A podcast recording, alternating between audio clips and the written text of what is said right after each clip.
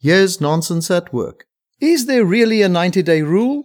According to this rule, the success you enjoy today is not the result of what you do today, but of what you did 90 days ago. So, if, like me, you did very little 90 days ago, then you will enjoy very little success today. Yes, the 90 day period is the same time frame as the three month honeymoon period. During this honeymoon, a newly appointed person, such as a CEO, is allowed some leeway for finding her feet. Minor mistakes are readily forgiven.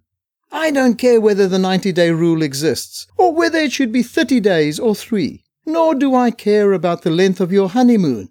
What matters is when forgiveness and blame trade places.